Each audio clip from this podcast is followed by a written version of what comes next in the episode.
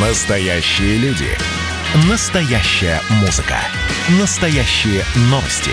Радио «Комсомольская правда». Радио про настоящее. 97,2 FM.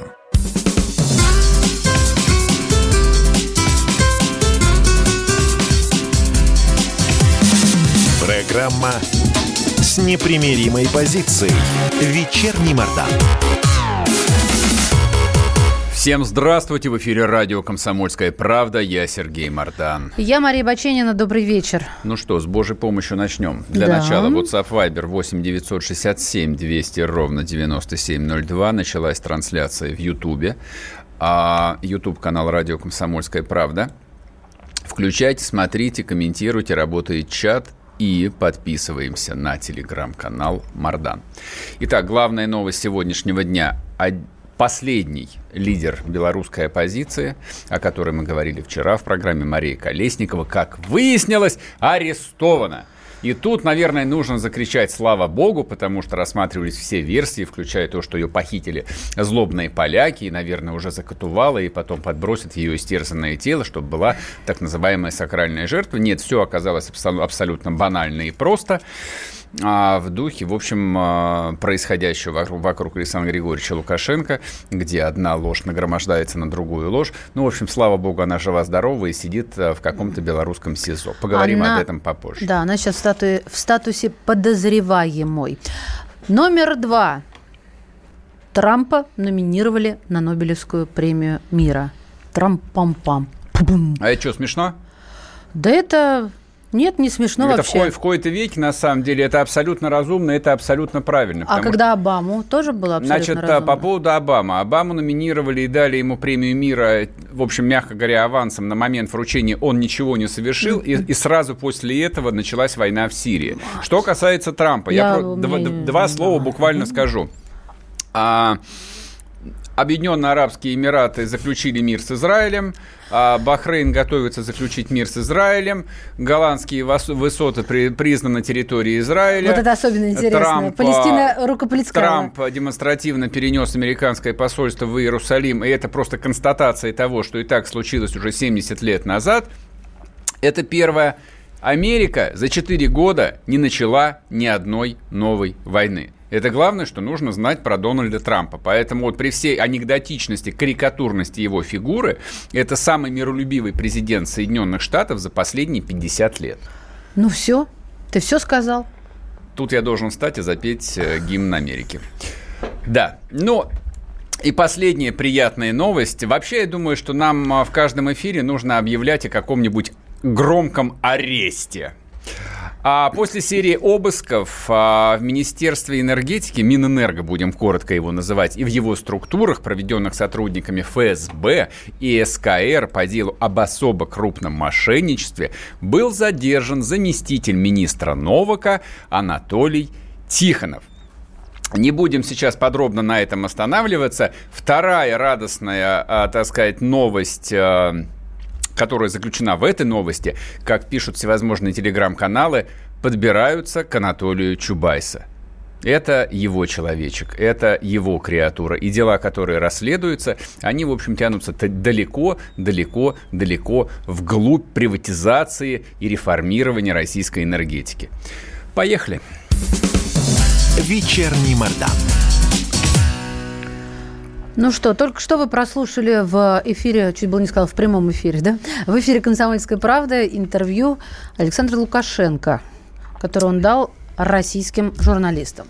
Я надеюсь, не дойдет до того, чтобы мы в прямом эфире слушали выступление белорусского президента. Все-таки это, это его мечта, она осталась где-то в середине 90-х, когда он всерьез, ну, когда, собственно, и была затеяна эта история с э, единым государством, союзным государством. И действительно, я прекрасно помню то время, всерьез обсуждалась э, вероятность... э, грядущих выборов, на которых, безусловно, Лукашенко победил бы Ельцина и стал бы президентом вот этого самого союзного государства. И вот сейчас вы бы слушали его выступление в прямом эфире, но случилось то, что случилось. По поводу ареста Марии Колесниковой, Прежде чем мы начнем пересказывать интервью Лукашенко, которое вы в течение дня уже неоднократно, в общем, в разных вариациях послушали, а маленькую ремарочку я сделаю. Вот а, в жизни бывают поразительные вещи. Казалось бы, был такой видный мужчина, бывший посол, бывший министр, великолепный оратор, великолепно владеет белорусской мовой, идеальный лидер национального протеста. И вдруг он покидает страну в машине польского посла и в кратком заявлении для прессы заявляет, что ему угрожают и возвращаться обратно на родину у него нет никакой возможности. И с другой стороны, есть хрупкая блондинка – которую похитила КГБ и сутки, целые сутки прессовала, не давая никакой информации, где она находится, рвет демонстративно свой паспорт на границе и заявляет, что она никуда не поедет. Хоть режьте ее, хоть ешьте. Жанна Дарк, друзья мои, всегда появляется незаметно и обыденно. Ничего себе обыденно, Жанна Дарк. Ты сейчас прям взяла историю французскую. Я, в общем, к тому, что теперь у белорусского протеста объективно есть лицо, есть лидер. Лицо это женское. Да, это правда. Ну, там вообще достаточно много было женских лиц и есть. Не-не, на, фо- на фоне ее все остальные, все, они это исчезли. Да. Они ушли вот э, в, ну, темноту, ну, в темноту на заднем плане. С... Никакая Тихановская, хотя за с ней Тихановской есть... очень легко конкурировать. Ну, конечно, она вообще никто. Угу. Она человек никто, она ровное место. Я и говорю, что теперь у белорусского протеста, про который там в течение месяца мы говорили о том, что у него нет лидеров, а, нету единого центра. Ну, во-первых, центр есть, конечно же, без всякого сомнения. А главное, и это безусловно главное, у него есть лицо, символ. И вот а, я сегодняшнее интервью смотрел, и в голове у меня крутился именно вот этот вот женский образ – не потому, что у меня сознание так устроено, но это вот одна яркая картинка и другая, там, ну, слегка поднадоевшая картинка. На одной картинке находится действительно очень смелая женщина, просто бесшабашно смелая. То есть я с трудом могу себе представить, вот правда, там вот э, без всякого пафоса, мужчину, который а, мог бы быть а, настолько бескомпромиссным а, в этой ситуации. И в другой части экрана я вижу немолодого, уставшего. Очень хитрого. Просто безобразно хитрого человека, который в течение полутора часов непрерывно врет. Я не осуждаю, упаси, упаси, упаси меня Бог, упаси Бог. Я в этой истории в любом случае на 100% на стороне Лукашенко. Не потому, что лично мне он симпатичен. Он мне совершенно не симпатичен. Более того, мне совершенно отвратительно эстетика современного белорусского государства.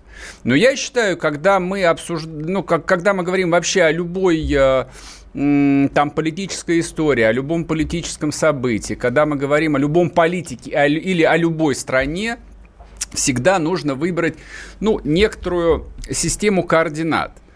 Мы об этом говорим с какой точки зрения? Вот если мы говорим э, об этом с точки зрения каких-то универсальных ценностей свободы, демократии, там чего еще?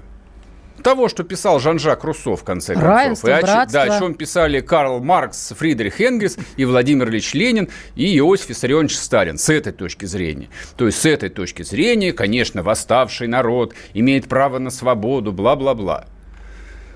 Но если мы происходящее в Беларуси оцениваем с точки зрения интересов э, российского государства и русского народа, то мы выбираем между тем, что у нас есть, а у нас есть, с одной стороны, хитрый, но тем не менее понятный и в целом дружественно настроенный пока что Лукашенко, и оппозиция, которая сейчас аморфна, не выражает никакой идеологии, не имеет никакого образа будущего. Ну, по крайней мере, толпа, которая выходит каждые выходные на улицы Минска, она не формулирует никаких смыслов и не говорит ни о каком образе будущего – Это правда, это Не, правда. можно Меня как- вот это больше всего возмущало. Это вот мое, Не, мое возмущаться нечего. Ну, Толпа почему? выходит, Я потому имею что право на выходит. собственное чувство. Нет, нет, нет, Конечно. нет, нет, нет, нет. Но Толпа дальше- сначала выходит, потому что выходит, а прошли уже, как говорится, годы, и уже должно было что-то сформироваться. В- в- хотя бы в каких-то умах. Оно не сформировалось вообще никак. Я сегодня просто э, там, ну, помимо прочего, послушал часть эфира Олега Кашина вчерашнего. Я всем рекомендую, кстати, послушать нашего коллегу. Я прочитал его ночную колонку, которую он опубликовал в «Репаблике». Она ужасно злобная, просто вот она термоядерная злобная. Ну, речь идет о Лукашенке.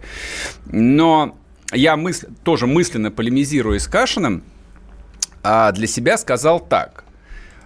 Вот у меня и, а, период а, такого романтичного а, отношения к революциям, так сказать, в братских республиках, он закончился в 2005 году. В 2005 году почти вся русская интеллигенция к оранжевой революции относилась не просто позитивно, а во всех, а, так сказать, московских гостиных разговаривали о том, что Украина может стать второй альтернативной, свободной, демократической Россией. И поэтому многие действительно люди, ну, скажем так, патриоты, там те, кто любит, те, кто любили и любят Россию, поддерживали ту самую украинскую революцию 2004-2005 года. Но только украинская революция закончилась Майданом 2014 и войной в Донбассе. Поэтому никакой романтики по отношению к происходящему в городе Минске у меня нет. Поговорим об этом после перерыва. Не уходите. Было начало. Это действительно история, которая будоражит. Так вся страна обалдела. И Россия родина слонов, она от океана до океана, да, и мы, мы всегда правы, мы никогда не сдаемся. И самое главное, что же будет дальше? Комсомольская правда. Это радио.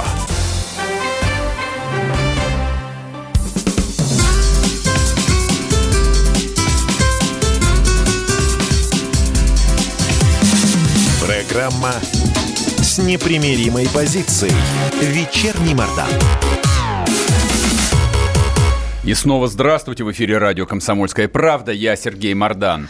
Я Мария Баченина, здравствуйте. А, значит, прежде чем мы начнем дальше обсуждать Белоруссию, а, там будет такой вот маленький кусочек, он сегодня неожиданно всплыл на информационных лентах, из которых следует удивительное дело, не знаю, чей это вброс, о том, что россияне скептически оценивают а, перспективу объединения России с Белоруссией.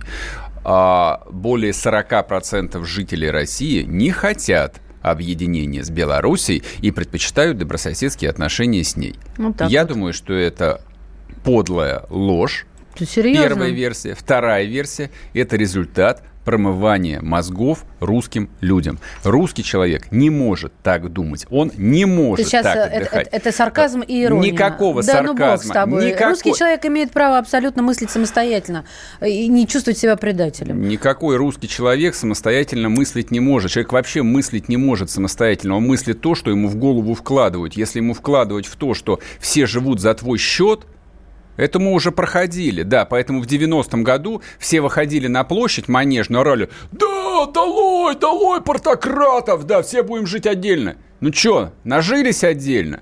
Русские люди должны жить в одном общем государстве. Хорошо. Они бело, Мы поняли твою русы, точки- точку а еще зрения. есть мало росы. И есть великая, великая Россия. Хотя, может, я ошибаюсь, хотя вряд ли. Так, хорошо. Ладно, давайте а, для начала еще послушаем небольшой кусочек выступления Лукашенко. Все ж таки, мы же об интервью говорим, у нас есть информационный повод. А, ну, например, номер три. Кто они такие? Клянусь вам, я не знаю. Я о нем услышал, наверное, недели две тому назад, когда они опубликовали вот эту антироссийскую, анти-ОДКБшную программу. Потом они ее убрали, потому что почувствовали реакцию нашего населения. Кто эти люди, я еще раз говорю, не только я, не белорусы и даже вы, журналисты, просвещенные, не знаете, кто они. Говорят, бывший этот министр, бывший посол, бывший театрал. Кто-то был там из некоторых бизнесменов. И при том тех бизнесменов, которых я выненчен на руках. И, ну, врач мне сказала. А вы же ему, говорит, Александр, все время помогали. Я говорю, да Господь с вами, да не может же быть строитель. Нашли его, уточнили. Да вы что? Я, говорит, член совета, я об этом не слышал. Вот такой совет. Поэтому я боюсь говорить о конкретных лицах. Это он про оппозицию. Да, про да, это, это, собственно, был вопрос, а, знает ли он о, о координационном совете. Ну, про, просто вот а, короткая ремарка. А, интервью Лукашенко носит очень примирительный характер. Он сглаживает абсолютно все углы. Вот, например, окажись я на его месте, там задали мне вопрос, типа, Сергей Александрович, а что вы думаете про координационный совет? Я сказал бы, что они мразь, достойная того, чтобы их три дня назад еще расстреляли в подвале. Потому что они против государства. У нас на связи... А он, видишь, ты говорит, а я не знаю, кто они такие. Просто какие-то люди, там, не пойми. У нас на связи профессор, доктор Ах. политических наук Юлия Несневич. Юлия Анатольевич, приветствуем. Добрый вечер. Здравствуйте, здравствуйте. Скажите, пожалуйста, вот а, смена лексики Лукашенко, произошедшая буквально за месяц, насколько можно ей доверять? Он действительно сменил, так сказать, тренд с многовекторности на, скажем так, близкий контакт с Россией? Как вы думаете?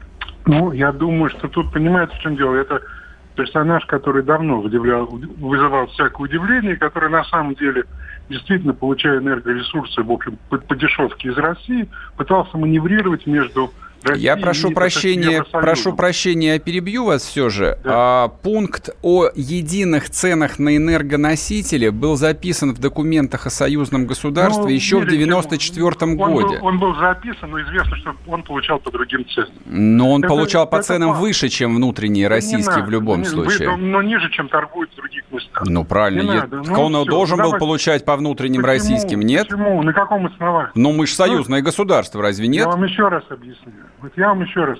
Фактически вся экономика Беларуси держалась на тех низких, хотите как угодно на тех низких ценах энергоносителей, которые он получал за Россию. А это плохо? Если бы, конечно, плохо. Почему? Так, Кому плохо?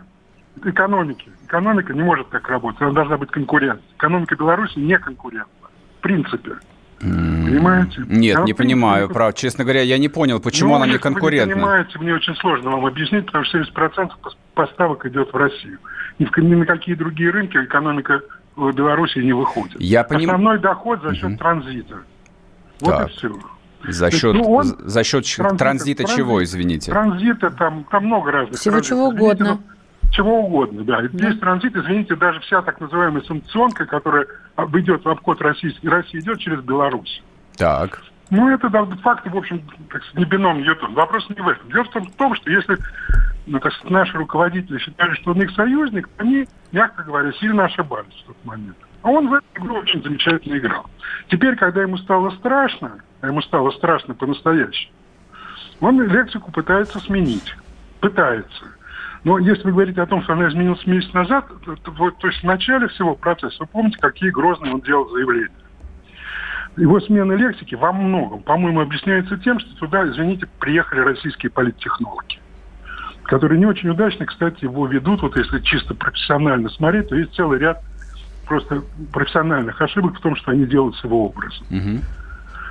Вот, мне кажется. И доверять тому, что он сегодня, так сказать, готов, ну, может быть, когда человек находится, так сказать, на грани срыва, тогда он может э, быть, так сказать, готов. Но не дай бог, так сказать, станет чуть полегче, я не уверен, что он будет в том, в том же духе продолжать. Юлия Анатольевич, а какие ошибки, вот вы сказали, они совершают ну, все-таки ошибки? Ну, смотрите, ну, бегать с автоматом, причем без рожка. Ну, по того, сегодня... потом с рожком был, почему нет? Не, он был, дважды был без рожка. Более того, он же сегодня официально заявил, что это его пресс-секретарь ему говорил. Ну, что тут? Это... Потом вот эта история с тем, что вдруг, так сказать, сменилась тактика поведения силовых структур. Она, в общем, если вот встать, так сказать, на некую нейтральную позицию, mm-hmm. то она может быть вполне как бы но ну, это, но ну, это явно привнесенная идея. Это не идея, так сказать, собственно, белорусского руководства. Ну и так далее. А, ну, простите, я факт... прошу прощения. А какая идея, а не идея белорусского руководства? В смысле, не гасить всех, кто выходит на улицу? Так они одни вот. выходные только их отгасили, а потом, в общем, было ну, довольно нет, мирно. Я имею в виду, что сейчас они, в общем-то, пытаются без формы а задерживать людей, ну, не, так сказать, не будучи так сказать, с, со значками, в форме. Там полно людей в форме выходят да, э, на улице. Я, я еще раз говорю, задерживать есть просто кадры. Я видел эти кадры. Ну, я понимаю, что эти, кад... что эти кадры выкладывает нехто. Там такое же количество кадров, где ОМОНовцы крутят а, участников а, демонстрации. Я, я, я еще раз говорю, есть и те, и другие. Мы дискутируем совершенно бессмысленно. Вообще, в принципе, государство не может крутить людей, люди без опознавательных знаков. Много их или мало, никто не имеет права. В Советском если Союзе это, это было сплошь и рядом. Что вас удивляет? Да.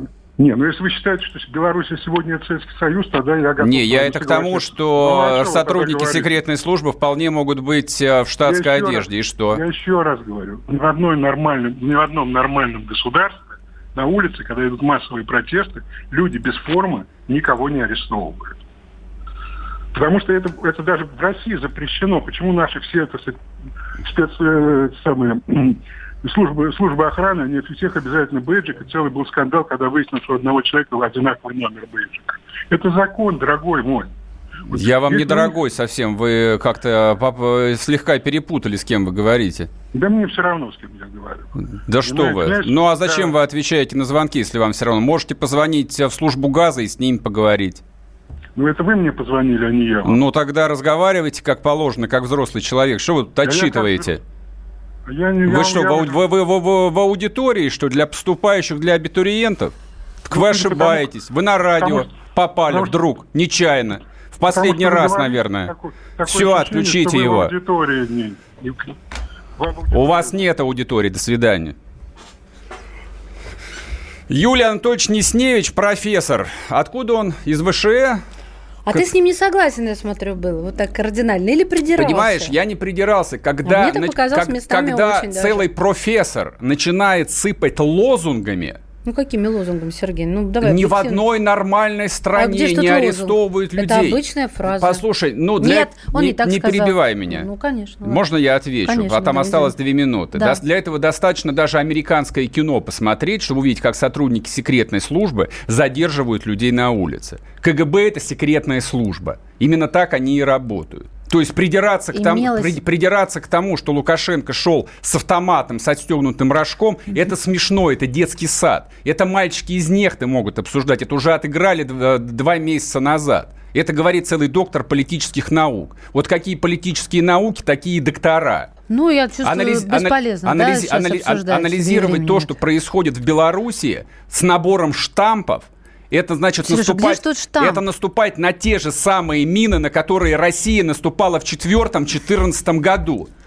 Там, там очень небольшой набор. Они никуда не денутся. Мы им поставляем энергоносители. На Западе они никому не нужны. Они коррумпированные, гнилые, мы их держим за яйц. Если Белоруссия не союзник, то у России, значит, вообще нет союзников. Есть один критерий, союзник или нет. Там находятся российские военные базы. Мы туда ездим без загранпаспортов. Что еще нужно? Если Лукашенко вам не союзник, кто вам союзник? Скажите мне в таком случае. У вас вообще союзников тогда нет? Или у вас в Париже, в Берлине союзники? Смотри, как Профессора ты забыла... уважаемые. Ну что, прекрати.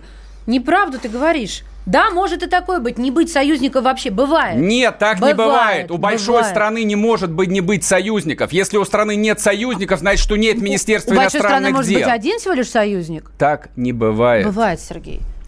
Только не надо сразу перегибать, где у нас союзники 8 967 200 ровно 9702.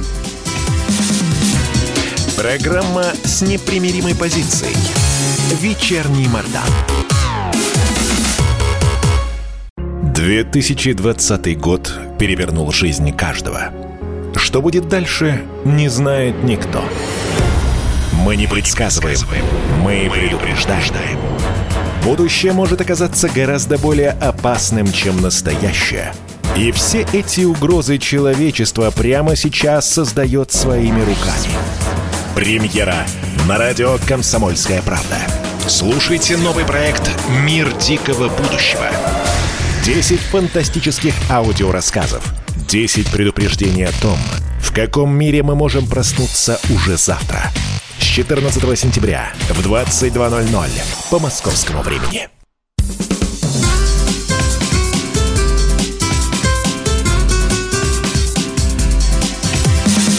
Программа с непримиримой позицией. Вечерний Мордан.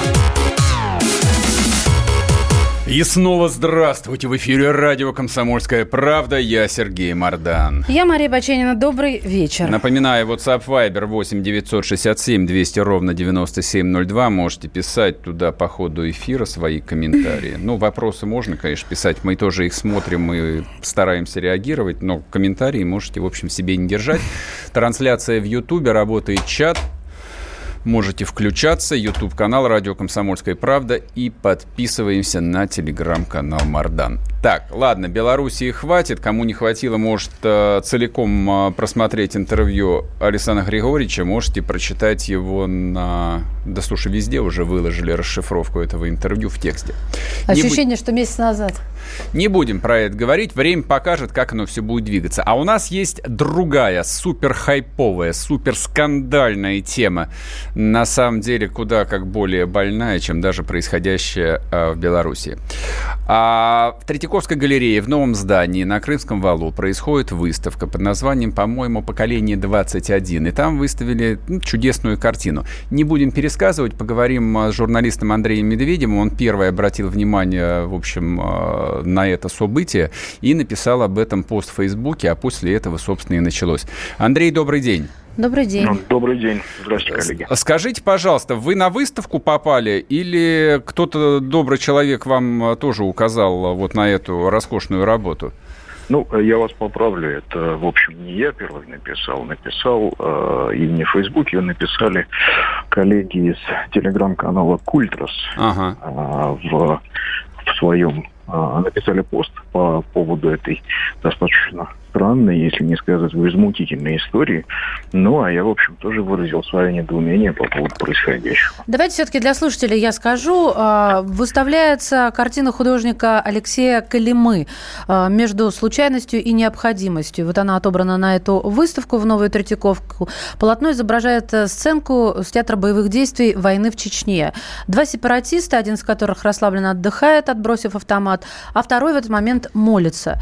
Вот такие романтизированные? Работа довольно старая, ну, она, по-моему, 2005 так. или 2008 года. Старая. Да. Ее вы, выставляли старая. не один раз уже. Это, ну, да. это какая разница, старая вопрос, или новая? Вопрос ведь вот в чем. Да? А как там, как звучит кураторское пояснение? То есть, ну, вот под картину. Угу. Да?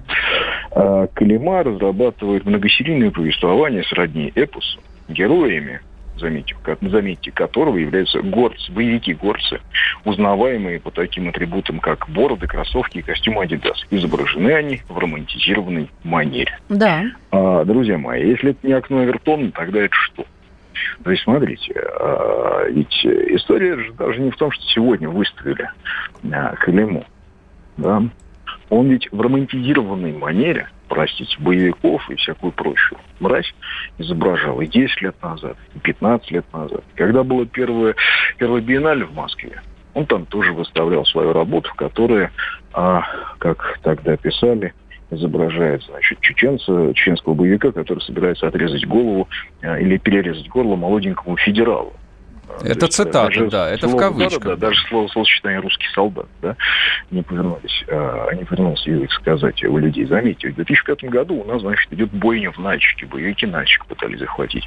В 2004 у нас страшная череда терактов, среди которых Беслан. Значит, а, а вот московская а, культурная публика на государственный день РосИЗО, там, Минкульт каким-то образом поучаствовал в этой Василий Вот они а, а, проводят э, биеннале с а, награждением ну или, во всяком случае, присутствием вот этих картин этого художника. Вопрос ведь не в том, что кто-то что-то рисует. Вопрос в том, что все чествование и поддержка вот этого вот этого а, странно направленного, а, ну, бог с ним, используем слово искусство, а, происходит а. на государственные деньги, б. в государственных галереях при кураторстве а, больших а, государственных чинов или людей, которым государство платит зарплату. И всех это устраивает. Андрей, а каким образом... не в Калиме. Это, это понятно, что художник имеет право самовыражаться за свой счет как ему угодно. То есть оплати, оплати холст, да, угодно, и пиши а как угодно. курирующие органы курирующие органы имеют право проверить, да, нет ли здесь пропаганды терроризма. Ну, Статья ну, 205 Первая конечно, часть УК РФ. Конечно, пропаганда, оправдание. Конечно, а как же. Притом-то Почему художник ведь не хороший, не могу не сказать. Очень Почему талантливый этим человек. никто не озадачился э, 15 лет назад, не понимаю. Как правильно вчера написал, э, э, по-моему, если я не ошибаюсь, Роман Антоновский. Э, можете вы себе представить э, в портрет, там, не знаю, Риббентропа в Еврейском музее толерант? Нет? А что так? А почему вы в Третьяковке можете себе представить э, э, картину, э, романтизирующую боевиков? И вот это висит там, где в прошлом году, скажем, висел Верещагин. Да? Ну как это так?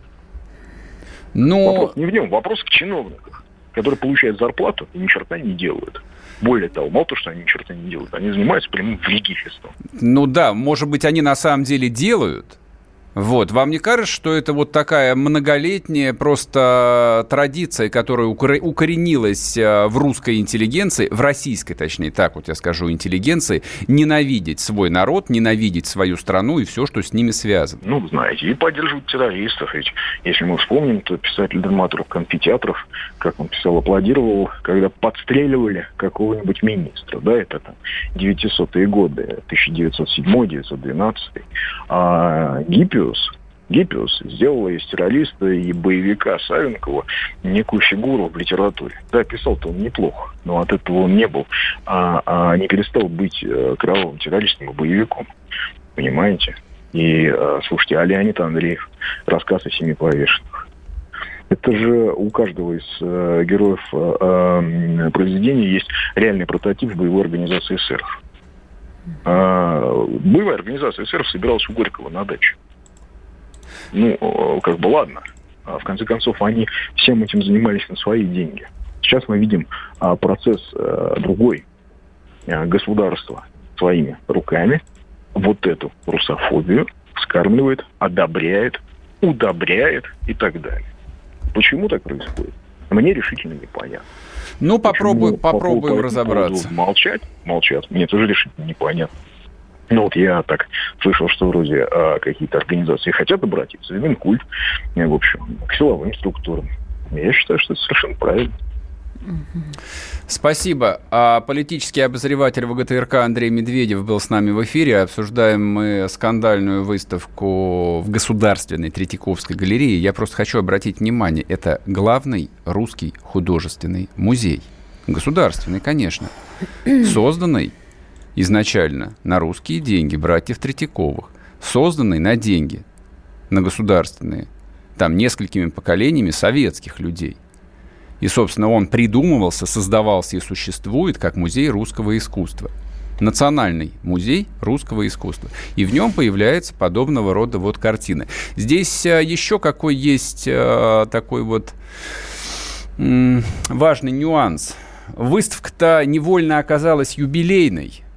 6 сентября 1990 года дудаевцы, э, дудаевцы разогнали Верховный Совет Чечено-Ингушской автономной Советской Социалистической Республики и убили его председателя Виталия Куценко. И, собственно, вот с этого дня начался геноцид русских в республике. Более 300 тысяч человек стали беженцами и были убиты в течение нескольких лет. И отомщены они были только по итогам Второй Чеченской войны, спустя 10 лет. И вот спустя еще 20 лет в Государственной Третьяковской галерее появляются картины, в которых вы можете увидеть романтизированный образ горцев-повстанцев, как, выражаю, как выражаются кураторы. Это те же самые горцы-повстанцы, которые резали головы русским пленным солдатам, которые убивали детей в Беслане, которые взрывали дома на улице Гурьянова.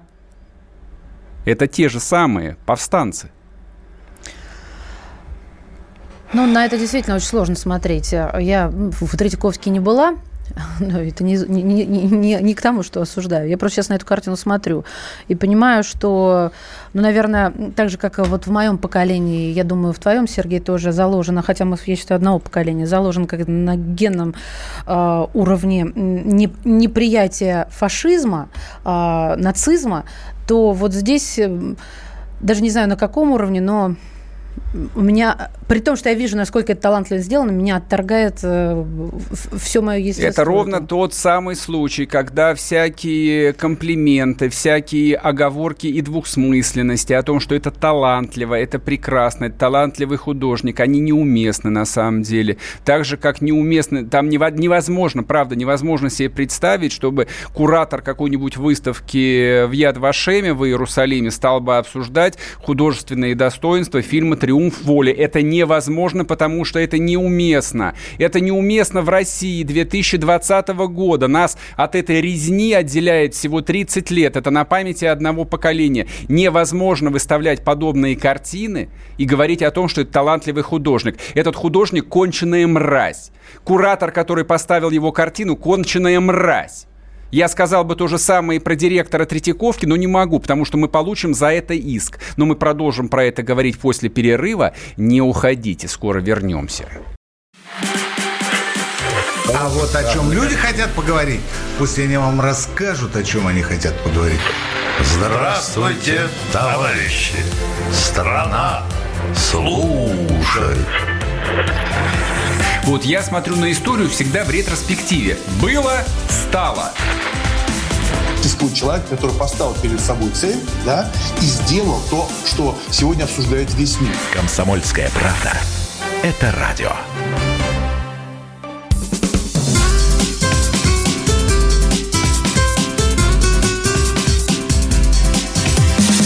Программа с непримиримой позицией.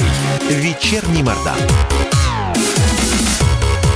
И снова здравствуйте. В эфире радио «Комсомольская правда». Я Сергей Мордан. Я Мария Бачинина. Добрый вечер. Так, обсуждаем... А... Обсуждаем мы, да, выставку, которая оскандалилась, точнее, оскандалилась Государственная Третьяковская галерея, которая выставила да, картину, да, которая, дальше я цитирую подпись, так сказать, куратора. Кураторы – это те, кто отбирают э, работы на выставке, которые ром- романтизируют образ э, боевика горца или кто там, повстанец, гор- горец. Ну, неважно. Короче, такая такая картина, сюжет из э, какой-то первой или второй чеченской войны.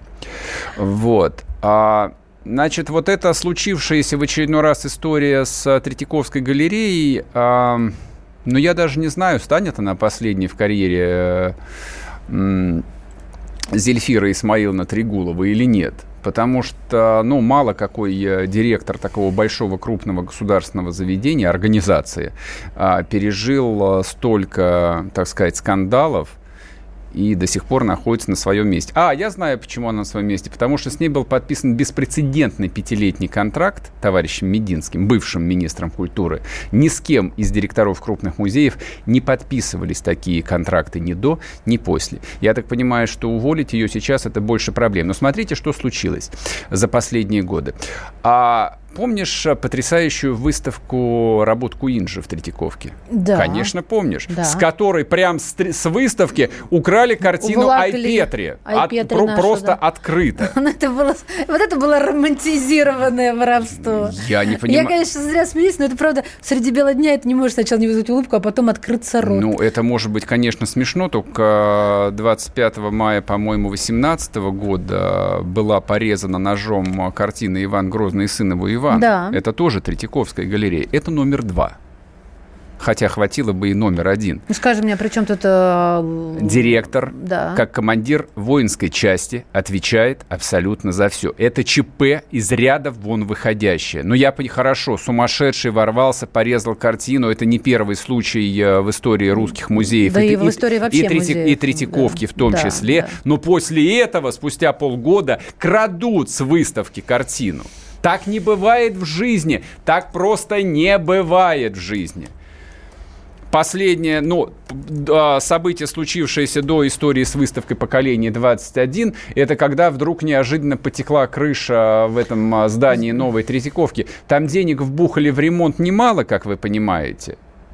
Не так давно. Да, это вот, ну, директор, неделю а, генера- соответственно, генеральный директор Государственной Третьяковской галереи а, Тригулова в комментариях, а, по-моему, на РИА Новости она давала, она объясняет, что нужно было, в общем, делать капитальный ремонт, и вот этот вот закон, согла- значит, согласно которому нужно проводить конкурс, и поэтому невозможно было нанять нормальную подрядную организацию. Ну, в общем, как бы вот набор бессмысленных обсуждений. Весь этот набор бессмысленных обсуждений, с моей точки зрения, я не утверждаю, но предполагаю, крутится вокруг одной простой вещи.